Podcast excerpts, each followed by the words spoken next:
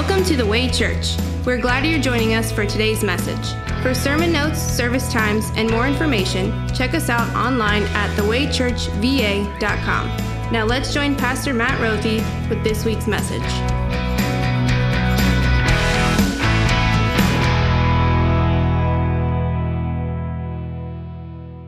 Our sermon lesson for today is just two verses taken from the book of Proverbs, where Solomon recorded wise sayings that we live out in the fear of the Lord. I'll read that and then I'll ask you to join me in prayer. Proverbs 25, verses 6 and 7. Do not exalt yourself in the king's presence, and do not claim a place among his great men. It is better for him to say to you, Come up here, than for him to humiliate you before his nobles. The word of the Lord. Thanks be to God. Let's go before our God in prayer. Lord, may the words of my mouth and the meditations of all our hearts be pleasing in your sight, O Lord, our rock and our redeemer. Amen. We're starting a new sermon series called Hard Truths, and I introduced earlier that the hard truth that we're looking at today is this the humble will be exalted, and those who exalt themselves will be humbled. You might ask yourself, what's so hard about that? It's not really that difficult to understand, nor is it really that difficult to accept because we all get it, right? No one wants to be prideful, and no one wants to be around someone who's prideful. So we all try to act without pride. But what we forget is just how blinding pride can be. Pride is not only something that is difficult to recognize in ourselves, but pride, pride is really the root, it's really the basis for every sinful thought, every wrong action that we do. So today we're going to look at the idea of spiritual pride and spiritual humility. And as we do, I want to center our thoughts around three things. Ready? We're going to center our thoughts around your big toes, around assigned seating, and thirdly, around your job resume, okay? We're going to center around big toes, assigned seats, and your resume. But before that, let's talk about what this proverb is and what it is not. We read Proverbs 25 just a moment ago. Do not exalt yourself in the king's presence. If you do not claim a place among his great men, it is better for him to say to you, Come up here, than for him to humiliate you before his nobles.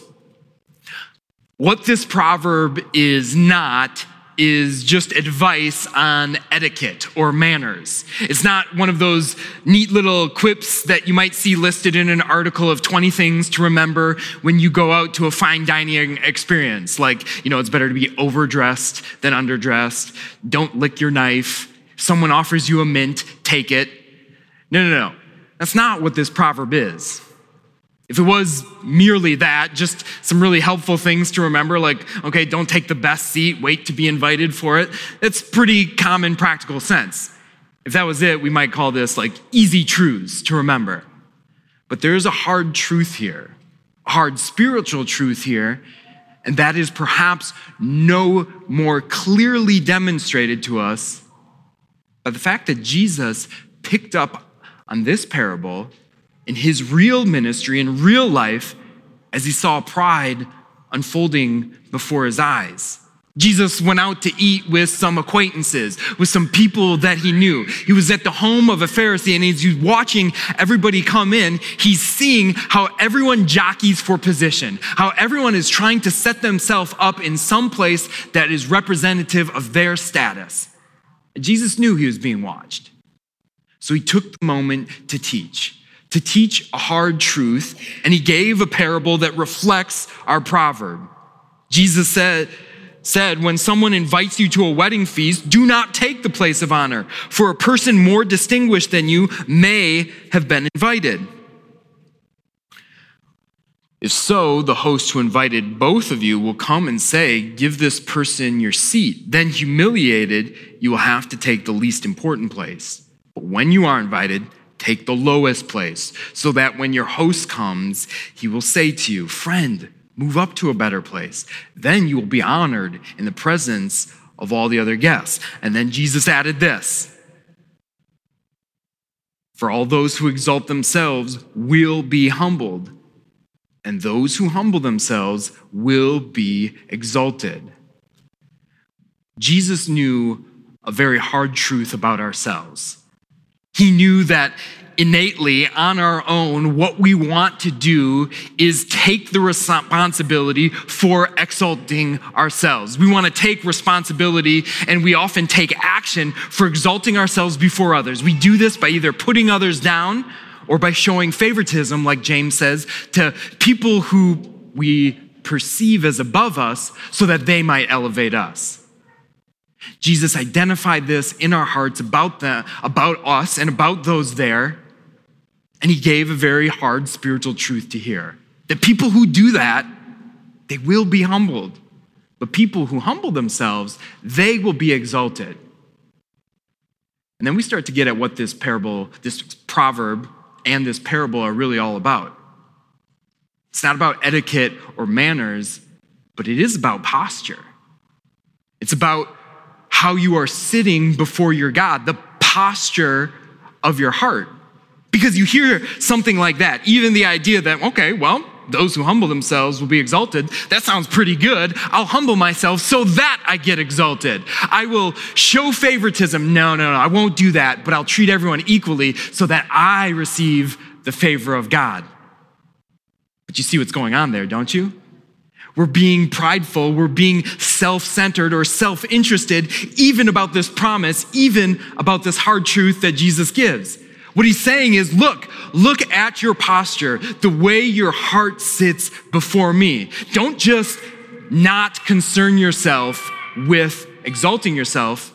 Don't even worry about exaltation. Don't just not try to take a good seat for yourself. Don't just not try to elevate your status. Don't even worry. Don't even lose any sleep about your status before people.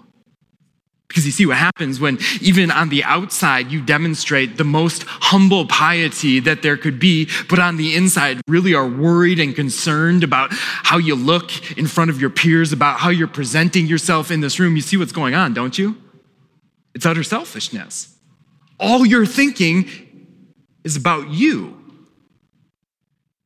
And so that is the hard truth that we need to hear in this that the deeply injured part of our souls is our ego, ourselves. Soren Kierkegaard, the Danish philosopher and theologian, said this in his book, Sickness Unto Death. He said it's the normal state of the human heart to try to build its identity around something besides God. Spiritual pride, therefore, is the illusion that we are competent to run our own lives, achieve on our own self worth, and find a purpose big enough to give us meaning in life without God. You he said? It's the default position. It's the default position of all human hearts to what? To want to be something, to want to try to elevate ourselves and do so without God. There's something deeply wrong with ourselves. There's something that's broken about ourselves. And yeah, it might manifest itself in the way that we interact with others, always trying to elevate ourselves above others. But the reality is, it's not first in relation to the people next to us, it's in our relationship with God. And so now we're going to talk about big toes. Here's an illustration that helps, I think, bring the idea of an injured self out more clearly than any others. How many of you thought about your big toes today before I brought them up? We don't. None of us wake up in the morning and wiggle our toes and think, oh, yes, today is going to be a great day because my toe is just feeling immaculate. No, the reality is we don't think about our toes. We don't think about our elbows unless what? They're hurt. We don't think about our toe unless we stub it. We don't think about our toe unless we drop something on it or break it or happen to have a surgery on it. We just don't. We just carry on throughout the day because our toes are functioning, they're working. But what happens when they're hurt? Well, we draw all of our attention to them. And that's no different with ourself, with our ego, with our pride. It's hurt. And that's why in every experience that we have, in every conversation that we have, what do we do? We draw attention to it. We think about it even as we're just looking at the other person that we're supposed to be there with, or maybe even be there with serving. We just draw attention to me, my, because on a very deep level, we're hurt. We're hurting. Our ego is insatiably trying to fill a hole that, as Kierkegaard said, is seeking to find meaning, seeking to find purpose, seeking to find status, and do so without God. In other words, our entire life is trying to take a square peg and fit it into a round hole because there's just one thing that can fill us, and that is the love of our Lord, the gospel, the message of Christ. And when we try to fill it with other things, including ourselves, it's always going to hurt. It's always going to not work or be broken. So, how do you make yourself forget about your injured toe? How do you make yourself forget about yourself, your, your injured pride, and this insatiable desire to, to fill itself before others? We check the seating chart. You check the seating chart because your place has already been assigned. We read this proverb that talks about seating charts or assigned seats. Don't exalt yourself in the king's presence and claim a place among his great men. It is better for him to say to you, Come up here, than for him to humiliate you before his nobles. You see, we often read these proverbs and we read them just as though they're interesting factoids about how we can get by in life in a wise kind of way. But let us not divorce this proverb from Scripture. Let us not divorce these proverbs and take them out of the narrative, the meta narrative of God's plan of salvation.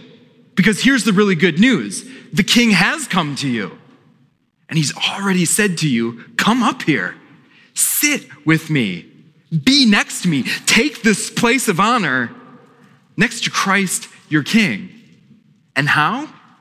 Think about this. Jesus himself said, Those who exalt themselves will be humbled, and those who humble themselves will be exalted.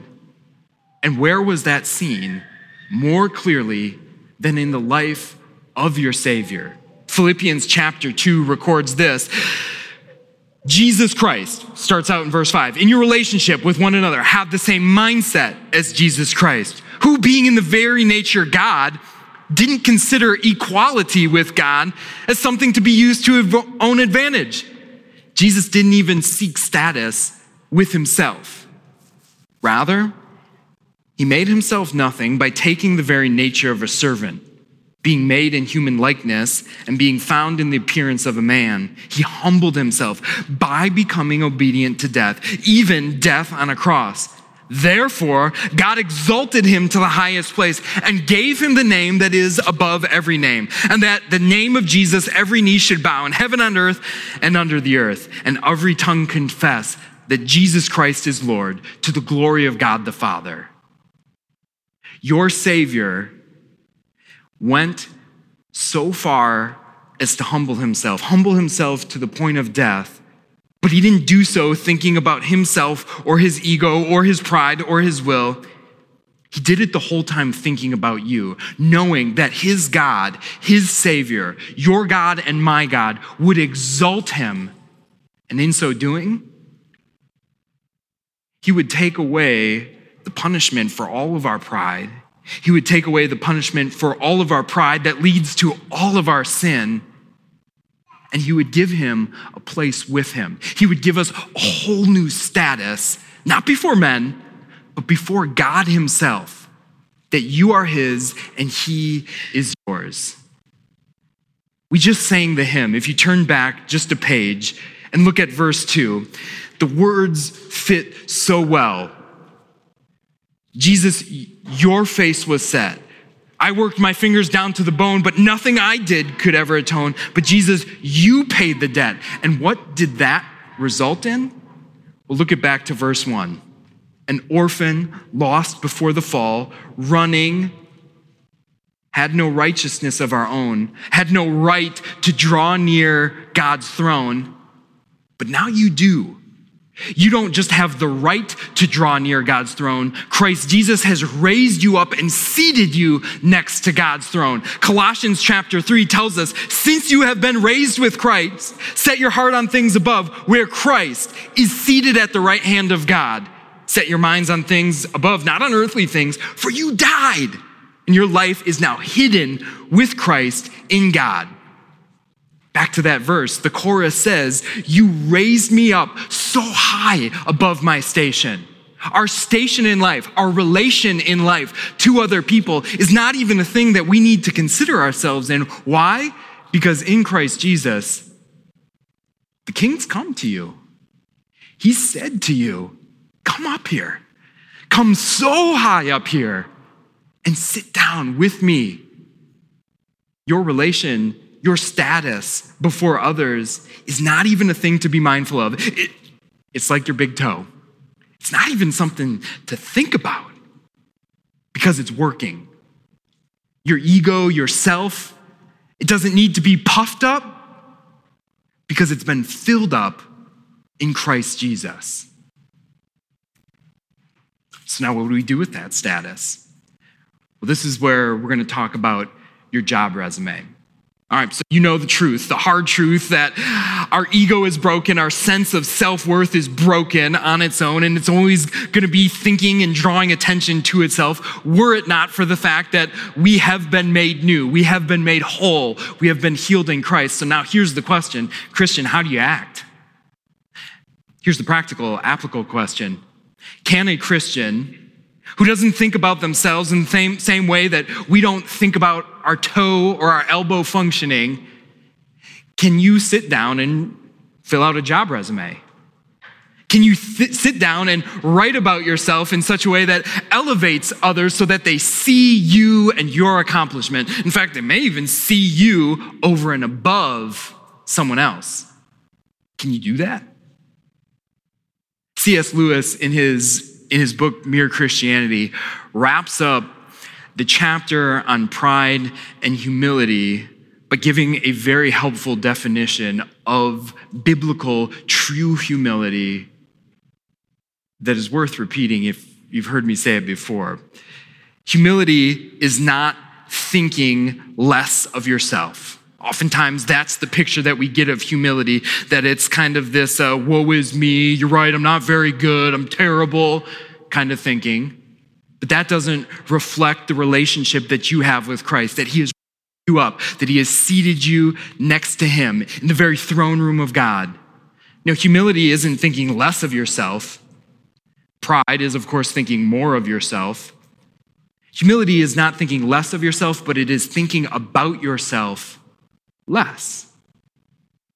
It's, again, being like a big toe.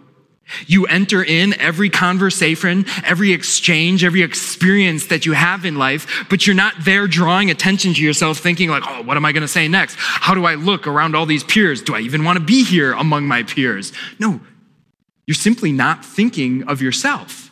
You're not think- thinking of yourself at all, but you're thinking less of yourself or less often. Where does that kind of, kind of thinking come from? Well, it only comes from knowing that you have been filled up, that you have a status in Christ, and the responsibility to elevate yourself, it's just not yours, but it is Christ. He has taken that responsibility on himself and he's got your back. He's going to vouch for you. He's going to vouch for you, not just before others, but he's vouching for you before the very throne room of God, raising you up so high above your station and that frees us, that heals us. So we're not thinking about ourselves.